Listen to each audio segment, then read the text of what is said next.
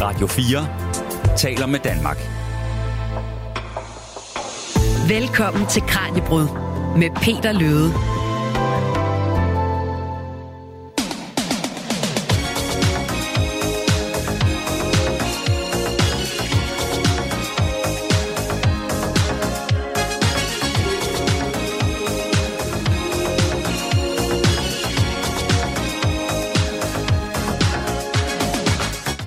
For rigtig, rigtig mange mennesker, der er den her sang måske et af de allerførste internet-memes, man er stødt på. Det var den i hvert fald for mit vedkommende.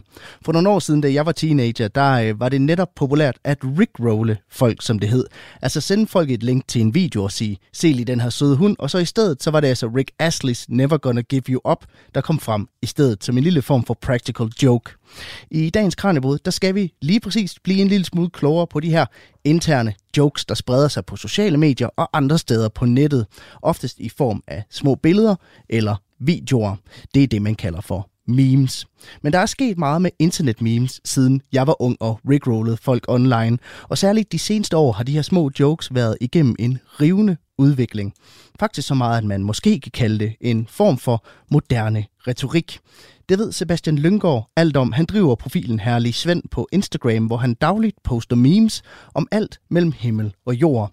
Og prøv lige at høre her, hvad han fortæller om, hvordan han bruger memes til at sætte fokus på moderne mandeidealer. Det er på en eller anden måde vigtigt for mig, at det er drevet af selvironi. Så altså, jeg, ved, jeg er ikke interesseret i at, at kritisere andre så meget, selvom at, at, at memes jo egentlig er et, et, et redskab, primært føler jeg, som kan bruges til kritik, øh, så, så, vil jeg hellere være, så vil jeg hellere have det mig selv, der bliver kritiseret. Så i den situation, der vil det jo være mig, der vil være i centrum for mimet, og ikke den her fremmede person. Det gør det ligesom lidt mere sådan, hvad kan man sige, nært. Og du kan høre mere fra Herlig Svend, a.k.a. Sebastian Lyngård, senere i programmet. Jeg selv hedder Peter Løde. Velkommen til Kranjebrud. Du lytter til Radio 4. Og min gæst i studiet i dag er dig, Tine Tode Hovgaard. Velkommen til. Tak skal du have. Hvis vi kort skal sætte en, en titel på dig, så er du lektor i sprog og retorik ved Aarhus Universitet. Og øh, der har du blandt andet kigget på, hvordan vi kommunikerer online, og der er jo memes jo altså en del af den her kommunikation. Jeg er jo sådan lidt typen, der godt en gang imellem kan falde ned i sådan et meme-hul, hvor man ligger og scroller en, en halv dags tid. Kommer du også til det en gang imellem, når du nu øh, studerer det til dagligt? altså, ja, da, memes har jo det her med, at de er så appellerende. Øh, der er den der visuelle, øh, æstetiske øh, udfordring, hvor man både får lyst til ligesom at, at finde ud af, hvad er, øh, hvad er the puzzle, hvad er gåden mm. i den her meme, hvordan er det, skal forstå den, fordi mange memes ikke bare sådan er umiddelbart forståelige, som man ser den, og så har man forstået det. Man skal tit sådan lige tænke, hvad er det billede og tekst siger til hinanden. Og, og det tror jeg er meget appellerende til os alle sammen, for os alle sammen, det her med at prøve at, at finde ud af, og, og, og, og cracke, hvad hedder det, koden på en eller anden måde. Det er en form for puslespil, men lige skal, ja. men lige skal løse oven i hovedet. Har du selv et yndlingsmime? Øh, altså, jeg synes, at øh, der er et meme med øh, en fyr, der hedder Drake, ja. som jeg faktisk ret godt kan lide, fordi det er så nemt og afkodeligt, hvor, hvor der er Drake i, øh, i en udgave, hvor han ser ud på en måde, og så i næste udgave, hvor han ser forandret ud, hvor han er meget mere sådan cool og glad. Og øh, hvor, og, hvor der er den der, det kan alle sætte sig ind i, at man har to humører, og der er noget, man ikke synes om, og noget, man synes om. Og så den er, den er nem sådan at sætte sig ind i den her øh, form, hvor man så kan sige, Drake, når han er sur, er lige med et eller andet, og Drake, når han synes, det er mega cool, lige med noget andet. Og det er simpelthen en form, der bare kan bruges til næsten alt. Og det, det er også et meget populært meme. Altså, det ja. er måske noget, lytterne også selv har stødt på ude i, ude i cyberspace, for nu at bruge et 90'er-udtryk ja. omkring det. Ikke? Hvad er det, der gør, at memes er så interessante at prøve at, at forstå fra et akademisk synspunkt? Jamen altså, øh, jeg, jeg tænker, at det har, det, har, det, har gået, det har både noget at gøre med, at vi har en ny kommunikationsform, som vi simpelthen ikke har set, i sin essens ikke har set før. Og jeg som forsker, og, og jeg forsker i kommunikation mm. og sprog på internettet, synes, at alt, hvad der er nyt, på den måde har jeg nærmest en forpligtelse til at prøve at dykke mere ned i, for at prøve at forstå, både sådan med, med at trække tilbage, men hvad har man gjort tidligere, og, og, og, og til at forstå, hvordan, hvad, hvad, hvad siger det om os lige nu og her. Øhm, så, så jeg tænker, det er den der forståelses, erkendelses, samfundsforpligtelse, øh, jeg egentlig har som forsker. Så det er simpelthen at prøve, og det er en del af det at prøve at forstå, hvordan vi kommunikerer online. Det er simpelthen memes, der er, der er en del af det. Øhm, og faktisk vil jeg sige, at det er en del af at forstå, hvordan vi fungerer som samfund. Og, og det er noget, det vi måske vender tilbage til øh, bagefter, fordi det her med, hvordan kommunikerer det enkelte menneske i et samfund om samfundet. Mm. Fordi det er nemlig også en del af memes, fordi der er rigtig mange memes, som bare er for sjov. Og hvor man sender tilbage, ligesom det der Rick Roll, når du siger, det, det handler egentlig bare om at tage lidt gas på hinanden og have det lidt sjovt. Men, øhm, og det siger selvfølgelig også noget om, om et samfund, hvordan man har det med hinanden. Men det der med, at, at, at noget er, bliver et udtryk for folkeånden, folkestemningen, den, det synes jeg er en del af det at være i et demokrati. Mm. Så jeg tænker også, at man på den måde kan sige, at man har lidt en, øh, at jeg som forsker godt kan opleve det lidt som en, en forpligtelse på at undersøge, når vi nu har et demokrati som styreform, hvordan kommer det demokrati sådan set til udtryk? Så det er simpelthen en måde at tage fingeren på, på pulsen på demokratiet ved at kigge på, hvad, hvad er populær i, i meme-landskabet? Øhm, det er i hvert fald en del af det, men noget af det, og det tror jeg måske også, vi er tilbage, mm. men noget af det, det er jo det med, at, at der måske kommer der nogle nye aktører på banen her. Så det er ikke kun, hvad er det, de gør, men også, hvem er det, der gør. Hvem er det, der deltager i Facebook-debatter? Hvem kommer ud til demonstrationer? Hvem, øh, hvem melder sig ind i partier? Og hvem kommunikerer ved hjælp af memes? Det er jo ikke nødvendigvis de samme mennesker. Men du har jo også været med i Kranjebrud tidligere til en snak om, om memes. Det var tilbage i, i, i 2020, så vidt jeg husker. Og nu er du her, nu er du her igen. Mm. Altså, hvor meget er der sket siden sidst, når det kommer til, til memes?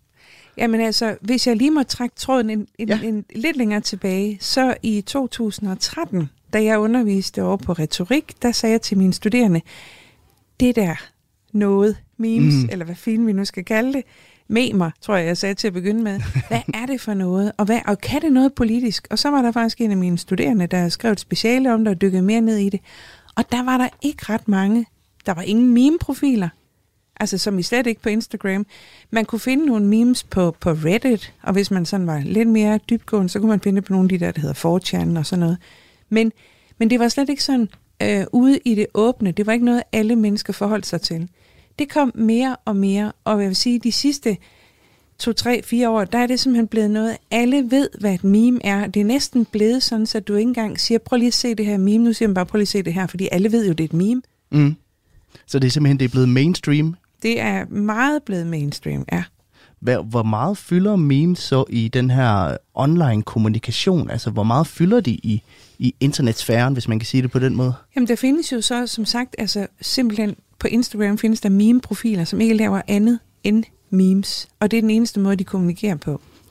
Så, så, så det kan være en, en måde, øh, kan man sige, at, at have hele sin, sin, øh, sin flade på. Så, øh, øh, så, så tænker jeg, at derudover, så vil der være den der tendens til, at man sender memes til hinanden, som andre mm. har lavet, og på den måde gør hinanden opmærksom på, eller man kommunikerer, øh, kommenterer ved hjælp af memes. Øhm, så det kan også godt være inde i folks messenger-tråde. Øhm, men det er jo helt klart, det er jo noget, der foregår på internettet, det her. Og så nogle gange kan man følge at sidde og vise til hinanden på sin telefon. Men, men det er helt klart en, en del af meme, nej, undskyld, en del af internetkulturen. Og øh, det kan være, at vi skal bevæge os over i at prøve at forstå, hvad et meme er lidt bedre. Du lytter til Kranjebrud på Radio 4.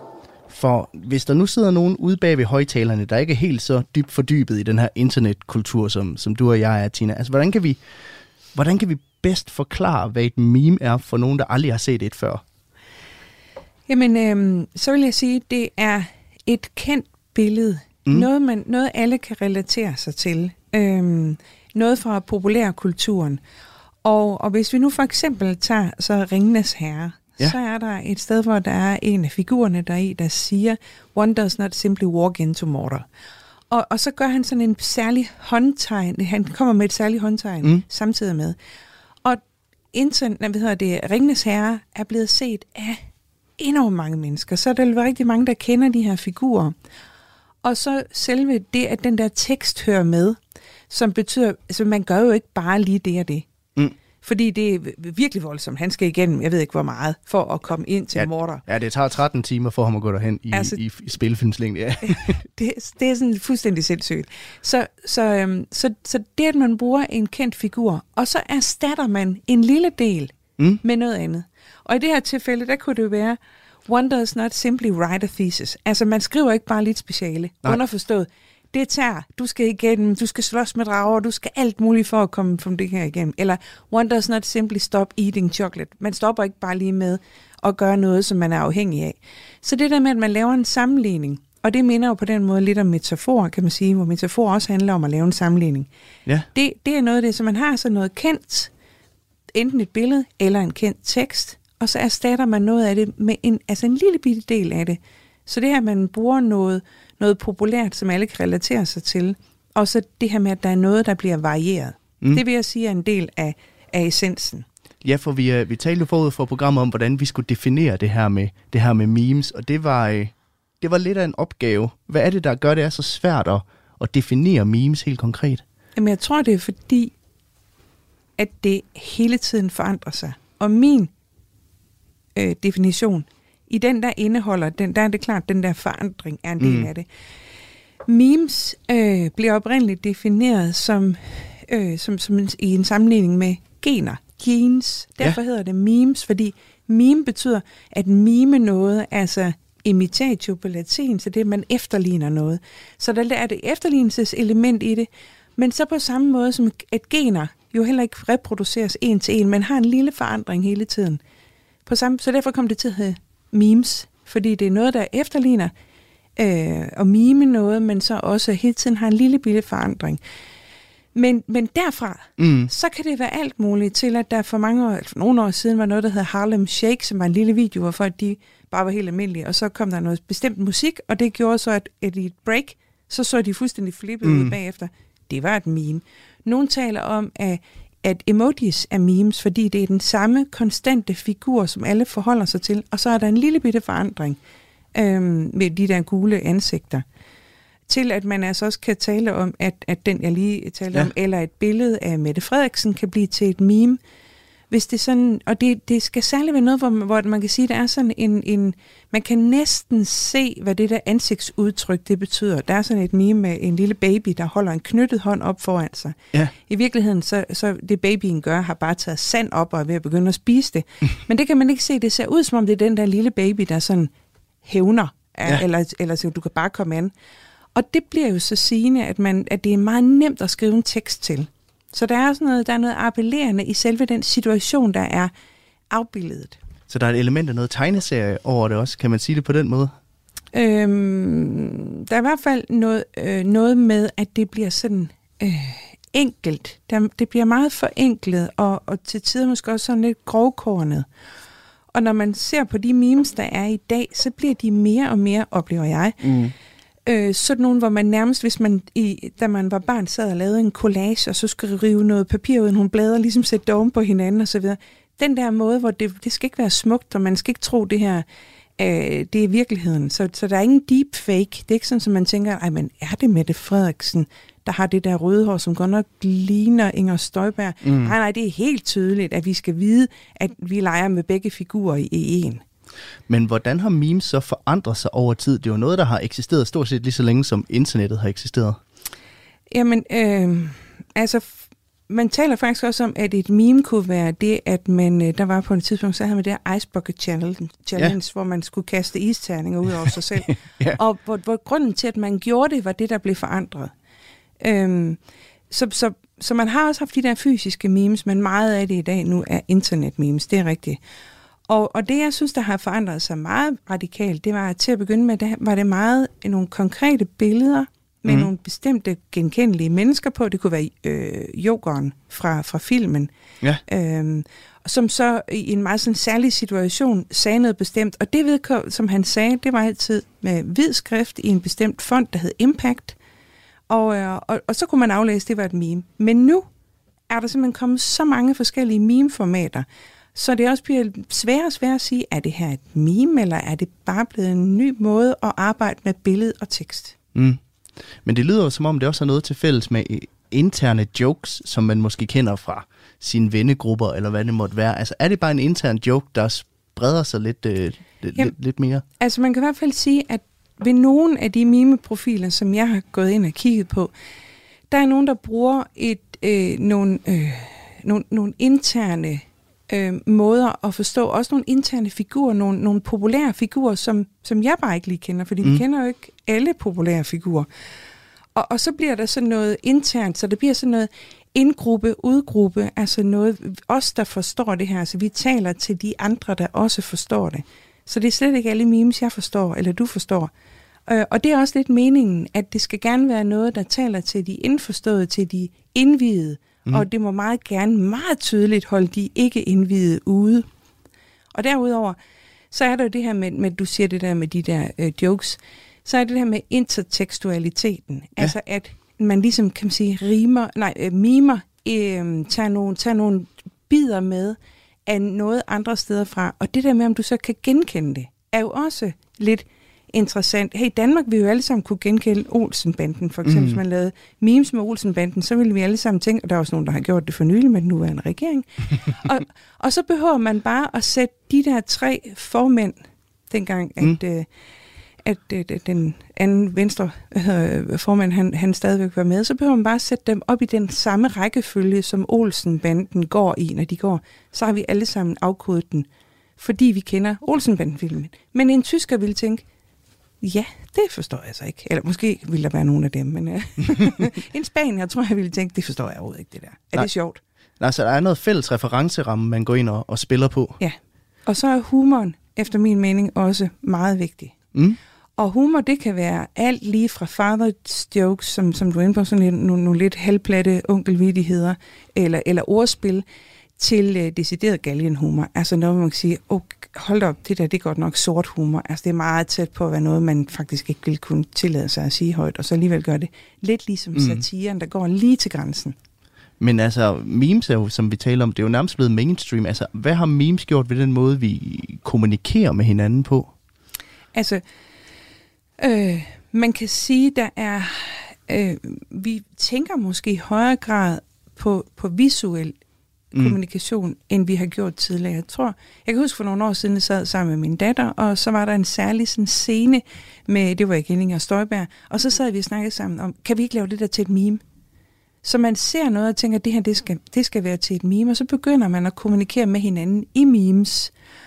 Og, øh, og, og lidt lige på samme måde, som man sidder og laver jokes og, og bare fyrer den frem og tilbage. Så, så der kan godt være måske en tendens til, at at vi øh, i højere grad kommunikerer på den der måde, hvor det skal være appellerende og sjovt og umiddelbart forståeligt. Mm. Øhm, men, men jeg vil nu mene, at det er ikke fordi, det erstatter andre måder at kommunikere på. Det, det er et supplement, som hjælpes rigtig meget af, at vi har internettet, og dermed nemt kan sprede, så der er jo mange, der gerne vil have det der meme, som så bare alle kender. Jamen, man vil gerne gå viralt, som, ja, det, som det hedder. præcis. Men hvad er det så, som memes kan kan hjælpe os med at udtrykke, som vi måske ikke kan udtrykke på andre måder? Øhm, der er nogle ting, øh, der er en, der er en, en, øh, hvad hedder det, en norsk retoriker, Jens E. Kjeldsen, der taler om, at øh, billeder også nogle gange kan udtrykke noget, som, øh, som vil blive plat på en eller anden måde, hvis du sagde det med ord. Mm. Så, så det med, at man sætter et billede ind, og, øh, og, og, og for eksempel så kunne man putte øh, Christian, prins Christian ind, og så, og så se, øh, sige et eller andet om, og, og et billede, hvor han står og ser meget høj ud. Mm. Øh, det har jeg set lige for nylig.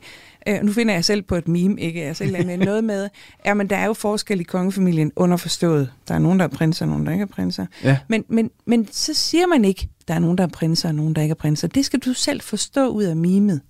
Og så bliver det lidt sjovere, hvis du, ikke, hvis du selv skal regne det ud, end hvis jeg skulle sige det helt eksplicit til dig. Mm. Så, så, så billeder kan nogle gange det med at sige, få for, for dig selv til at tænke det, frem for at jeg skal sige det til dig. Men nu nævnte du også det her med, at det kan fungere, eller i hvert fald opføre sig som en måde, altså på samme måde som metaforer gør i en eller anden forstand. Altså hvordan bruger vi generelt set metaforer, når vi kommunikerer, og hvordan læner memes sig så op af det? Jamen altså, man bruger, øh, en af de måder, man bruger metafor på, det er, øh, det er på en måde for at forstå verden og forklare verden. Mm. Så, øh, så hvis jeg øh, siger, øh, jeg, jeg, jeg, jeg, synes, øh, jeg synes, du er en rose, mm. så vil det i sådan lidt banal plat forstand, så vil det betyde, jeg prøver på at forklare, hvad jeg synes om dig, ved at bruge noget, som vi alle sammen godt forstår, og noget, vi forbinder noget bestemt med. En rose, jeg kunne også have sagt, synes, du er et lav, øh, hvad hedder det, en, øh, en spand lort, mm. øh, når du gør sådan der. Mm. Så i stedet for at sige alle de ting, vi forbinder med den der spand lort, så siger jeg bare ordet spand lort. Og så, bliver det, så laver jeg en metafor mellem dig og den, eller med rose, ja. som jo er lidt pænere lige her. Og på samme måde, så kan man sige, så bruger memes også til at lave nogle forklaringer. Mm. Hvor man egentlig, ja, man siger det ikke, men man lærer den anden lave den der kobling. Ja. Og, øh, og du kan se det her eksempel, jeg har, hvor ja. der er, øh, det er de konservative, der, der kommer med, øh, med, med det her meme, og hvor, hvor man kan sige, det som de gerne vil sige, det er, jamen hvis du øh, gerne vil sørge for, at, øh, at at du ikke skal betale for meget skat, mm. så, skal du, så skal du jo stemme på os. Ja, og det er et billede af en, en mand, der står med en meget stor fisk, hvor man så kan se, at der kommer en, en bjørn løbende, sandsynligvis for at tage den her fisk, må man, ja. må man gå ud fra. Og fisken er så lønnen, og bjørnen er så her, på det her meme står der de røde, men altså det vil sige dem, der ikke er konservative over mm. i den anden ende af det politiske spektrum. Så, så på den måde, så bliver det sådan, her står vi er lige så uskyldige, og, mm. det, og det kan man jo ikke sige. Vi står her uskyldige med vores løn, og er bare nogle hårdt arbejdende, altså noget, og så kommer de der frygtelige, og bare æder os. Alt det, det siger man ikke Nej. direkte, men man siger det indirekte. Og øh, det læner så meget godt op af, at du kalder memes for en form for moderne retorik, og det tænker jeg, vi skal undersøge lidt nærmere, fordi det er jo ikke længere kun de mest nørdede af os, der spreder memes på internettet. Faktisk så kan man finde memes i overflod med politisk og aktivistisk indhold, og det tænker jeg, vi skal tale en lille smule om. Radio 4 taler med Danmark. Til nye lyttere kan jeg fortælle, at Kranjebrud i dag handler om memes, de her sjove billeder og videoer på nettet, som du måske er stødt på på Facebook, Instagram eller TikTok. Min gæst er Tine Tode Hovgaard, der er lektor i sprog og retorik ved Aarhus Universitet. Og Tina, da vi talte sammen forud for programmet, så beskrev du memes om satiretegningens aftager. Det kan godt være, at du lige skal forklare, hvad du, hvad du mener med det. Altså man kan sige, at satire handler jo om magtkritik. Mm. Øhm, så man kan sige, at jamen, der findes alt mulig humor, som bare er sjov ballade. Men satire er, er kendetegnet ved, at det, man sparker op af. Det vil sige, man udsætter nogen for, for en grovkornet humor, men, men det er dem, der har magten i, i Danmark, og det må man godt, vi er blevet enige om. Der er sådan en, en, en enighed i det her land og i mange lande om, at man må gerne være efter dem, der sidder på magten. Og det kan man så være i form af humor. Øhm, og vi kender jo mange forskellige typer øh, satire både ja. satire-tegninger, og vi kender satire, for eksempel Cirkusrevyen, som er sådan i den, i den bløde ende, men også sådan mere grovkornet satire, som for eksempel Den Korte Avis, eller Kirsten Birgit Krets ja. som er sådan lidt mere øh, øh, grovkornet igen. Og, og, og på samme måde, der kan man sige, at memes også er øh, de politiske mm. memes, at der er nogle af dem, der er satiriske og virkelig går efter magthaverne. For eksempel havde man i starten af, af coronakrisen rigtig mange memes, der der gik på Mette Frederiksens øh, tilsyneladende øh, sådan helt robotagtige, kølige afvisning af hvad som helst. Altså den følelseskolde leder. Mm. Selvom hun på samme tid jo egentlig sådan blev betragtet som Mette Mor, så var det den her mod, kan man sige, modbølge. Og, øhm, det, der er interessant ved det, det er, at vores satire ellers er forbundet med øh, satiretegnere, mm. eller eller sådan nogle, nogle prominente, som ligesom har skaffet sig en, en levevej ved det, eller, eller er en del af noget etableret, som for eksempel Cirkusrevyen, så er memes jo noget, alle kan lave. Ja, fordi jeg tænker, øh, kan man sige, det er en form for borgersatire, eller folkets satire? Folkets satire, vil jeg synes var, at man, man taler om inden for retorikken noget, der hedder vernacular rhetoric, som er sådan hverdags mm. folkets retorik det var noget af det, jeg synes, der var interessant ved memes helt tilbage der for 10 år siden, at øh, hvordan kan man få nye aktører på banen, nogen, som måske ikke synes, at det er interessant at sidde og se øh, polit- hvad hedder det, debatten fra Folketinget i flere timer på tv, eller læse, eller skrive læserbreve og læse lange aviser og sådan noget, men stadigvæk har lyst til at engagere sig. Mm. Og man kan sige, at et ægte demokrati må jo også inkludere alle de forskellige udtryksformer, der er inden for ytringsfrihedens øh, grænser og så videre. Men, men det her, og, og, og så tænker jeg, der er, måske er der mulighed for her at interagere og invol- interagere med og involvere nye debattører, nye aktører, som, som synes, det her det er en måde, hvor jeg faktisk kan udtrykke mig på. Mm. Ganske vist ikke med sindssygt mange nuancer. Det er jeg helt med på. Altså, det, det er ikke den lange, øh, nuancerede debat, man får ved hjælp af memes, men man får måske nogen til at udtrykke noget, og på den måde, som de, som de mener, og på den måde, så får man måske en større fornemmelse af, hvad foregår der egentlig ude blandt almindelige mennesker. Så det, så det kan være gavnligt for demokratiet også, at, at folk sidder og laver memes? Uh, til en vis grad, så tænker jeg bestemt, det er gavnligt, uh, fordi uh, at, at det, at du får... Altså det er lidt sådan, man kan... Det er måske at trække lidt langt, men, men at sige, at det her det er en form for, for, for termometer. Mm. Så, så hvor er folkestemningen henne? Jeg har i dag, lige her til formiddag, siddet der, som jeg, om jeg kunne finde nogle memes, der handlede om Jeppe Brugs og, og lastbilblokaden ja. i går. Det kunne jeg simpelthen ikke, men det er nok, fordi jeg ikke har adgang til de rette steder, hvor, hvor det, jeg er helt sikker på, at der må være nogen, der har siddet og lavet nogle memes om det. Øhm, og, og, og så kan det jo være andre ting. Øh, øh, der er helt sikkert også lavet memes som Onkel Reje, for eksempel, som lige nu har været ude i et stormvejr. Ikke? Og på den måde, så kan man sådan fornemme, hvad, hvad synes folk, skulle nu tage Onkel Reje ja. eksemplet, hvad, hvad, er, hvad er så egentlig folkestemningen? Fordi der er jo nogen, der synes, at det er, at det er meget øh, voldsomt, det han gør på tv, og dermed egentlig nærmest synes, han skulle censureres, tror jeg. Og så er der en, en, en, en masse andre, som tænker, at han øh, er en gave til, til børneopdragelsen. Og, mm. og, og det der med at få en fornemmelse af, hvad, hvad er så folkestemningen, det kan man blandt andet få gennem memes. Og det er jo så, så kan man bruge memes til at kommentere på, hvad der ligesom er på, på dagsordenen i medierne og i politik. Ja. Men kan memes også være med til at sætte dagsordenen? Øh, altså, det vil jeg tro, at de kan. Øhm, jeg har ikke nogen sådan konkrete eksempler på, hvordan, og så bliver det bare lavet anderledes, men, men der er for eksempel en, en, en profil, som hedder klima, klimavenlige memes, som, ja. som også er sådan meget ude efter regeringen, øhm, de, de, de regeringer, der nu er, øh, på det derværende tidspunkt, og, og, og hele tiden ligesom prøve at bide dem i haserne i forhold til, at skulle sørge for at have klimadagsordenen helt upfront. Så, så jeg er helt sikker på, at der er rigtig mange politikere, der, der tjekker de her memes, mm. og bliver påvirket af dem i en eller anden grad. Men hvor meget, og så meget, så det, det, det kan blive dagsordensættende. Jeg tror, at der findes eksempler på det, det er jeg helt mm. sikker på. Men, men, øh, men det er jo altid svært at sige præcist, hvordan bliver noget dagsordensættende. Og øh, jeg tænker, at vi skal prøve at høre lidt fra en af dem, der laver nogle af, af de her memes. Radio 4 taler med Danmark. En af de dygtige og kendte danske meme kalder sig for Herlig Svend. Og han har siden 2019 eksisteret på Instagram og har i dag omkring 90.000 følgere.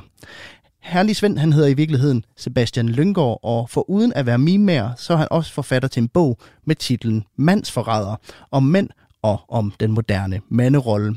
Og Sebastian Lyngård fortæller her, hvordan øh, han finder inspiration til Herlig Svends memes. Der er nogen, der synes, at de mere sådan større samfundstendenser i forhold til mode og kultur og sådan nogle ting, er, er, er det, der skal, skal kritiseres eller hyldes, eller hvad man kan sige. Øh, jeg synes, det er lidt sjovere med sproget.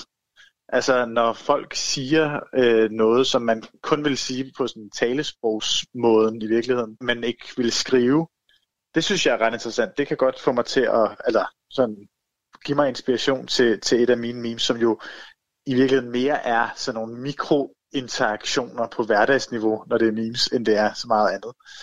Det er den ene vej, og den anden vej i forhold til inspiration er jo simpelthen ved, at jeg sidder og bruger min telefon, som jeg ofte gør, og øh, så har jeg bare en algoritme, som har en masse dyr at præsentere mig for, hvilket jeg sætter stor pris på. Og, og nogle gange så er der bare nogle af de dyr, som har nogle særlige menneskelige udtryk på en eller anden måde så får de lige et screenshot, og så, øh, og så, så får jeg skrevet en, øh, en, en tekst til det. Men ellers er der ikke noget det store hokus pokus over det i virkeligheden.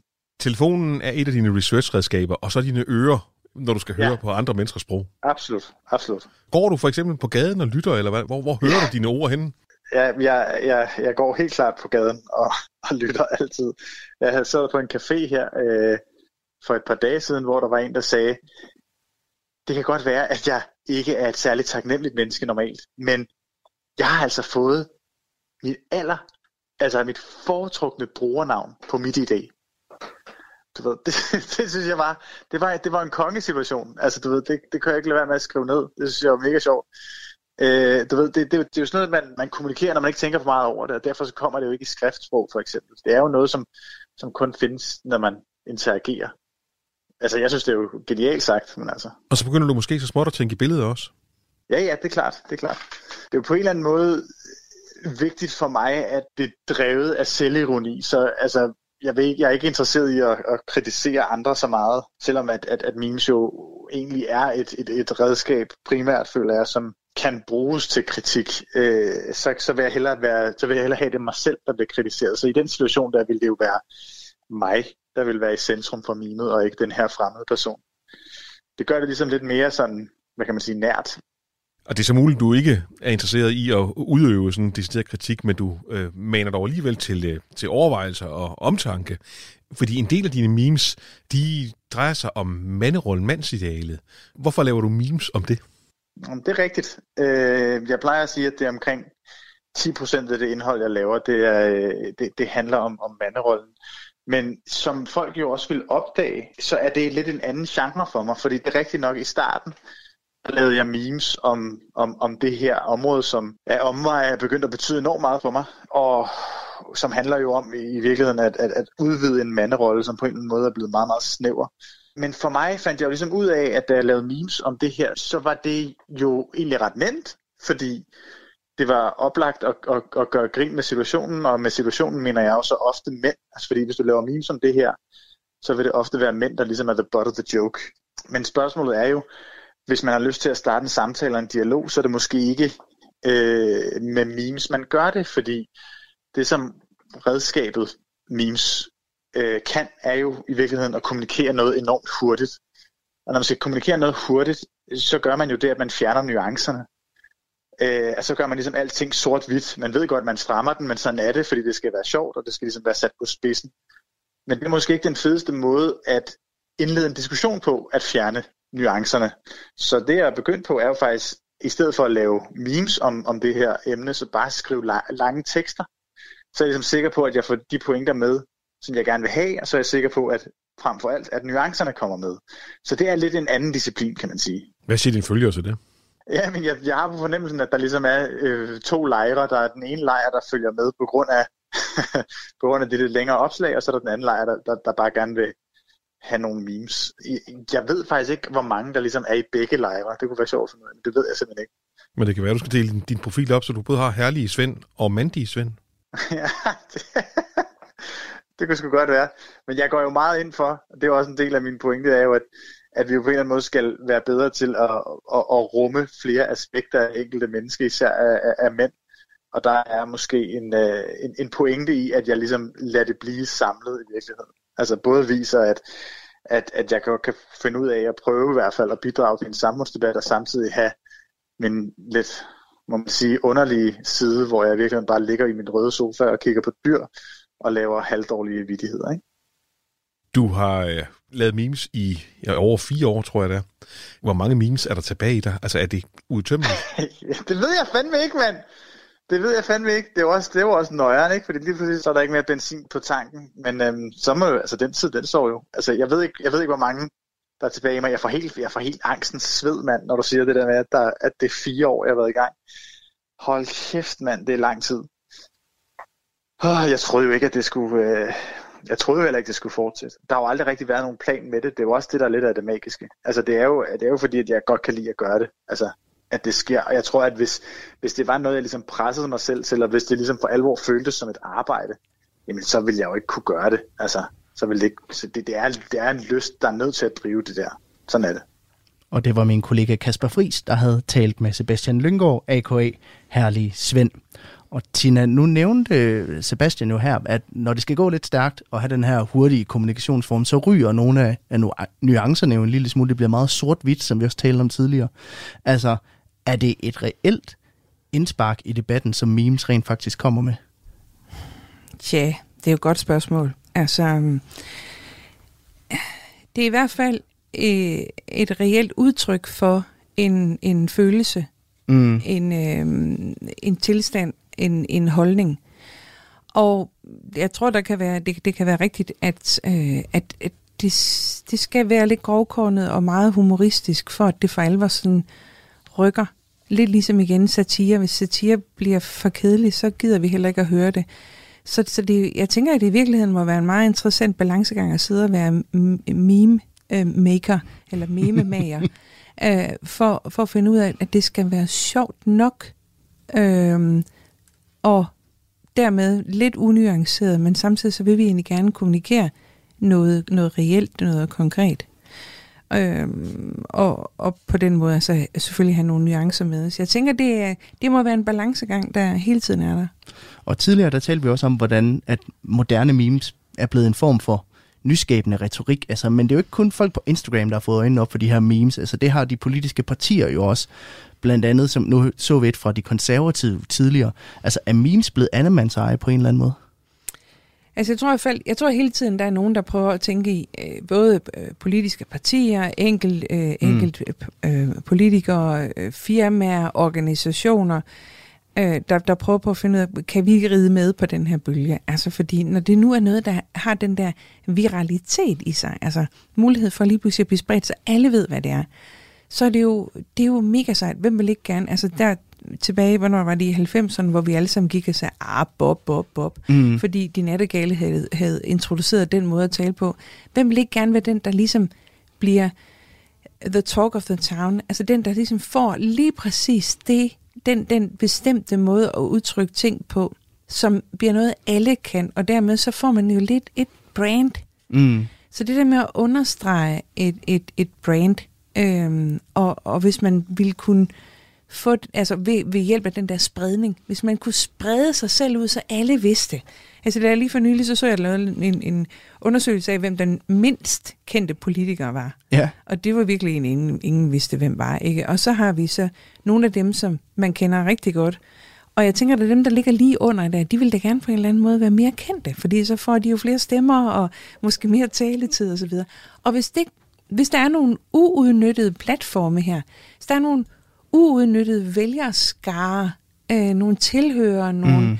nogle, nogle læser, hvad vi nu vil kalde det, nogen, nogen, som kunne blive påvirket, så vil man jo naturligvis gerne afsøge, er der, er der en mulighed for en eller anden form for, for påvirkning, for, for at komme til udtryk med sin holdning. Fordi hvis vi taler om reelt debat, ja så kan jeg også være lidt mere i tvivl om, om det her det er en form for debat. Men det det er, det vil jeg sige, det er, det er en talerstol.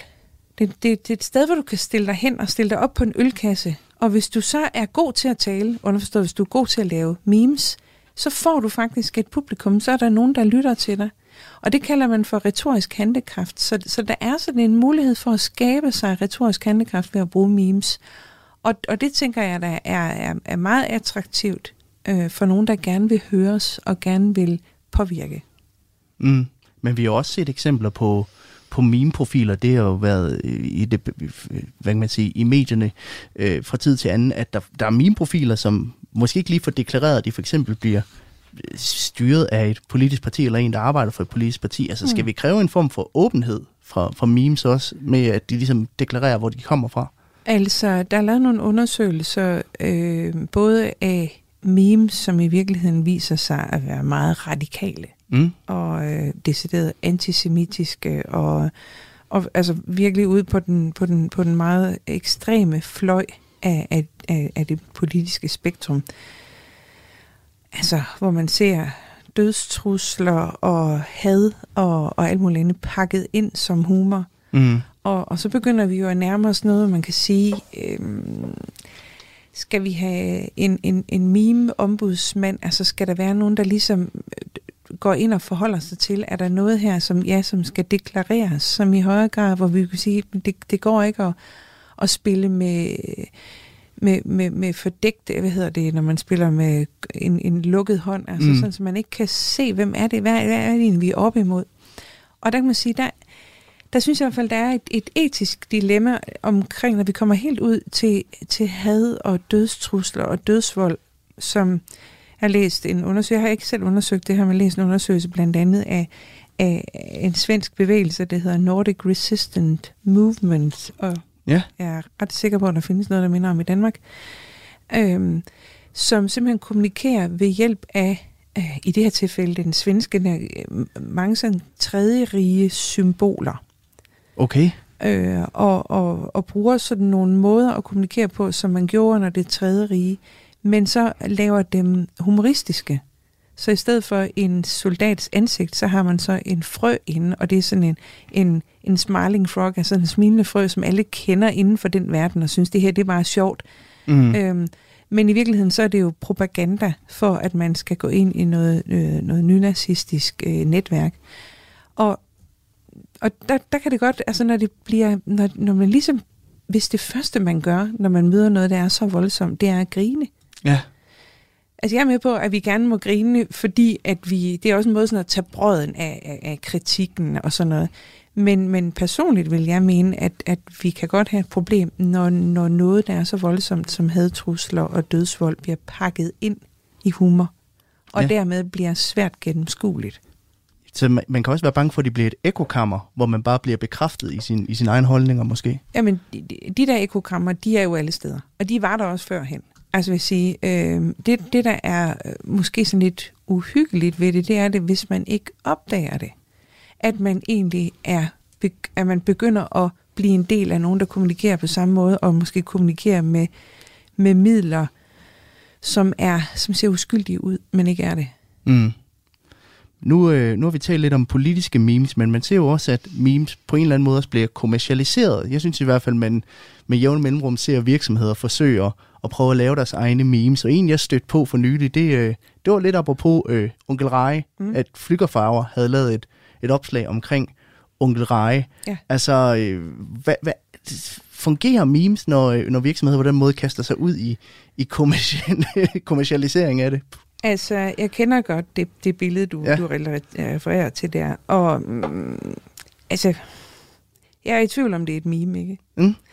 Og, øh, og jeg er ret sikker på, at det, det fungerer måske for sådan nogen på vores alder og, og deromkring. Og sådan, der tænker jeg, jamen det er også lidt sjovt, at de går med på det. Og man har ja. set mange, har set Carlsberg, der, der altså mange af de store brands, der, der forsøger sådan, og det man kalder for hijacke dagsordenen ved ligesom at gå ind og sige, vi har også en kommentar til det her, der foregår lige nu i Danmark, øh, samtidig med, at I, godt, I, I lige får at vide, hvem vi er. Mm. Husk nu, vi er flykkerfarver.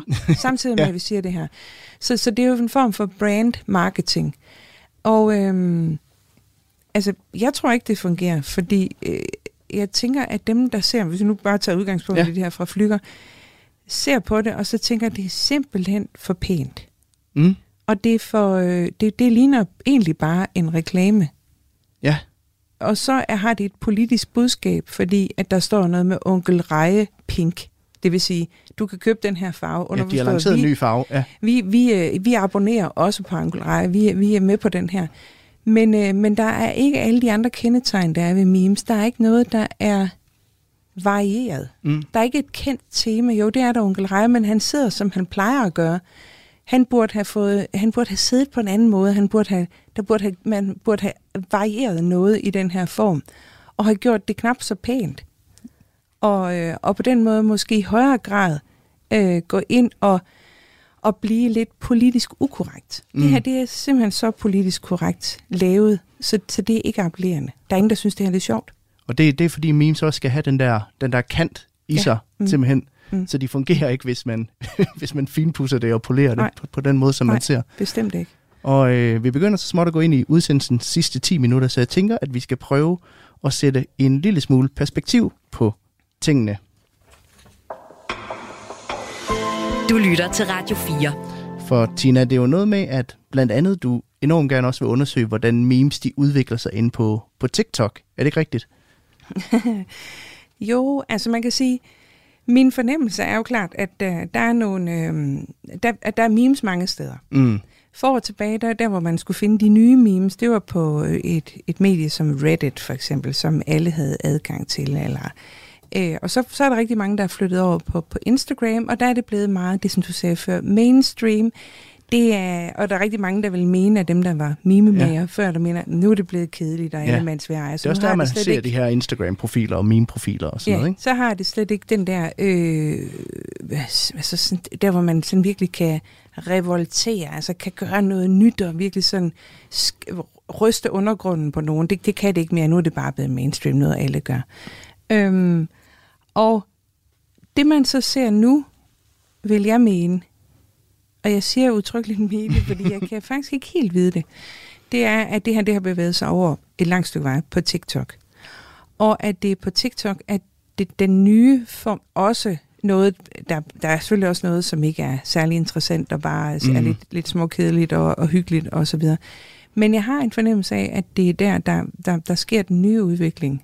Også fordi, at det er der, de unge er. Og, og memes er meget et ungdomskulturelt fænomen. I hvert fald der, hvor nyudviklingen er, der, der er det blandt de unge. Og det er jo, og det er jo meget på, på memes, nej, undskyld, på, på TikTok, de er. Men øh, det kan jeg jo så ikke forske i, fordi at jeg ikke må have TikTok på min telefon. du må så. ikke, så kan du simpelthen ikke komme ind og, og se, hvad kan man sige, empirien med, med egne øjne, fordi at du, du ikke må have det Nej. af sikkerhedsmæssige årsager. Ja, sådan det. Men hvad er det, du, du mener, der foregår derinde, som, som er værd at undersøge? Jeg forestiller mig jo, at igen, så er det den der folkeånden, at mm. det er, fordi TikTok-videoer er noget, igen, alle nemt kan lave, så vil der i højere grad være et, øh, et, et, et opbud af alle mulige forskellige holdningstilkendegivelser. Og de når bredt ud, du når ud til hele verden. Så der er jo også en rigtig stor spredningsmulighed, og dermed påvirkningsmulighed. Og jeg forestiller mig, at det kan være noget øh, så banalt og enkelt som, skal vi nu have stor bededag eller ej? Og, mm. ja, det får vi jo ikke, nu er det jo slut, men altså kampen om det øh, eller andre øh, af de aktuelle kampe til, at det måske også kan være en anden form for mere øh, voldsom propaganda, man kunne godt forestille sig i den nuværende øh, krig mellem Ukraine og Rusland, at der også er rigtig mange TikTok-videoer, der kommer med noget, et, et meme-agtigt budskab om, hvem man skal holde med. Men øh, TikTok er jo video og, og lyd, og rigtig mange af de memes, vi har talt om, de tager udgangspunkt i, i, i billeder. Mm. Altså, vil, vil, tror du, man vil se, at formen også ændrer sig i takt med, at der kommer nye medier til? Der vil være nogen, der mener, at den er i gang med at ændre sig. Men jeg vil jo sige, at man har også tidligere haft øh, video-memes. Det er bare, nu er det bare blevet nemmere at producere dem, end det var førhen. Fordi nu har vi fået nogle af de her platforme, som for eksempel TikTok, som simpelthen er lagt an på, at du kan lave øh, noget, der minder om et meme. Og, og grunden til, at jeg vil sige, at det, det er memes, det er, det er det der forandringsaspekt. Altså, der er noget, som du lige ændrer en lille bitte smule, og så får det lige en ny betydning. For der er rigtig mange øh, skabeloner, og, og det kendte jeg så til at begynde mm. med mest som billedskabeloner, hvor vi altså har ham der fra Ringenes Herre, ikke? og så den skabelon kan ligesom bruges til alle mulige forskellige ting. Så er der også øh, den måde, rigtig mange TikTok-memes fungerer på, er som at du har en, noget kendt musik, som så spilles med et break, og så spilles det på en anden måde. Og så er det to situationer, der memes, øh, og forandring fra det ene til det andet. Og, og, og det er jo også en skabelon. Og når sådan en skabelon er der, og allerede bare er nem, og det jo simpelthen den måde, mm dengang det hed music, Musical.ly, eller hvad det hed, øh, før det kom til at hedde TikTok, der var det jo den måde, det var bygget op på. Så hvis jeg inviterer dig herind om tre år igen, så ser meme-landskabet måske mark- markant anderledes ud, end det gør den dag i dag? Altså, jeg synes jo, det har forandret sig meget fra for 10 år siden. Det var, der slet ikke, alle vidste slet ikke, hvad jeg snakkede om, når jeg sagde ordet meme. Øh, til det lige så stille blev mere og mere udbredt de sidste 3-4 år, hvor der er kommet, hvor det er blevet lidt mere mainstream. Og så kommer der nogle nye formater og nogle nye, øh, hvad hedder det, programmer, nye sociale medier, som så giver nye muligheder for det. Men det der med, at det er noget, der varierer, der skal være en lille ting, der varierer, så det taler jo til det kreative, skabende jeg. Samtidig med, at du så kan få mulighed for at udtrykke dig, så er der også noget, der er sådan noget øh, senmoderne over det enkelte individ, der får lov til at udtrykke sig og, øh, og performe. Og Tina Tode Hårgaard, det bliver alt, hvad vi når i dagens Kranjebrud. Tak fordi du har lyst til at gæste studiet og gøre os klogere på den her internethumor. Selv tak. Og øh, måske skal jeg lige nævne, at Tina altså er lektor i sprog og retorik ved Aarhus Universitet. Du lytter til Radio 4. Det var alt, hvad vi havde på programmet i denne udgave af Kranjebrud her på Radio 4. Husk, at vi sender alle hverdage mellem 12.10 og kl. 13 her på kanalen. Du kan selvfølgelig altid finde de tidligere programmer som podcast i Radio 4's app, som du kan hente der, hvor du normalvis henter apps. Ellers er der kun at sige, at det var Kranjebrud for denne gang. Tusind tak, fordi at du lyttede med. Jeg hedder Peter Løde. Programmet er produceret af produktionsselskabet Videnslyd. Nu er det tid til nyheder. Du har lyttet til en podcast fra Radio 4. Find flere episoder i vores app, eller der, hvor du lytter til podcast. Radio 4 taler med Danmark.